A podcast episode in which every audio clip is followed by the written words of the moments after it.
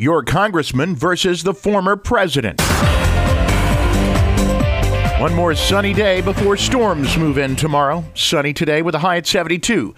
Mostly cloudy and 51 tonight. Storms possible by tomorrow afternoon with a high at 75 and the risk for some severe weather Wednesday night as a cold front comes through. You'll get updates about that possibility right here.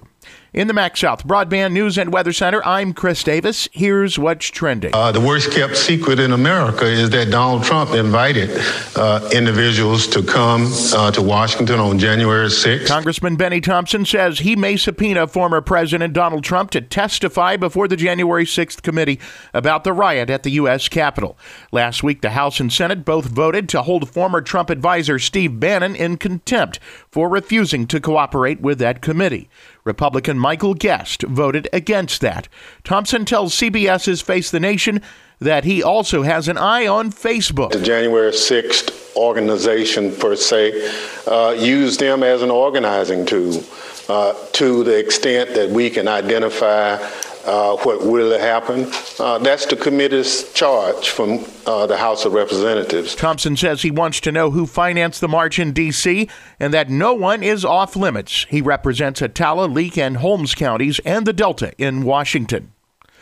Holmes County Supervisor Alfonso Greer was killed in a wreck Sunday night, says Holmes County Sheriff Willie March. Greer was driving on Highway 12 between Tchula and Lexington when he lost control in a curve and flipped. The person who was in the car with him was taken to a Jackson hospital by helicopter. Greer was 49.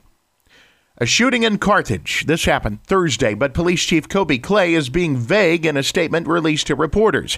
He says police responded to Red Dog Road at Highway 35 for a possible theft.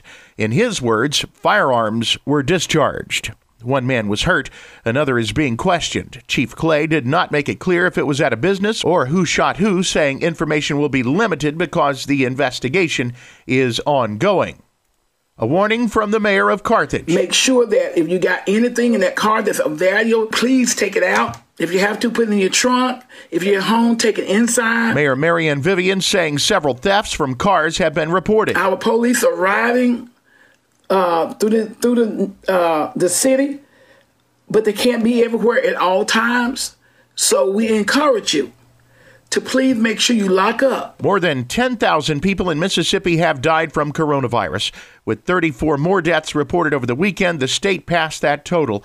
The first death from the virus was reported in March of last year. Money for distance learning goes to Scott County. The county gets about a half million bucks from federal dollars to support distance learning and telemedicine. At least two cars hit deer in Leake County early Monday morning. One was on Highway 16, the other on Laurel Hill Road. You're being warned to keep a sharp eye out. An interview with a coach some people call legendary. Kosciusko's Ricky Black. The the next few years, I see that would have been 77. I think it was a 77, 78, 79. You only only lost one game. Is that right? Last, last three years I was here, we lost uh, one game. Of course, that was a, the rival game in Louisville. So that was always a big rival. Of course, that's coming up next week here, too. You can hear that entire interview from Friday night's halftime broadcast at breezynews.com.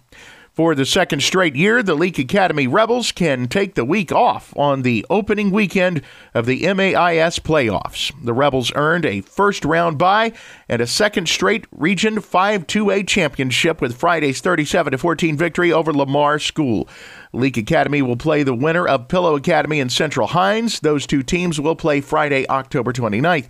The Rebels' next game will be Friday, November 5th.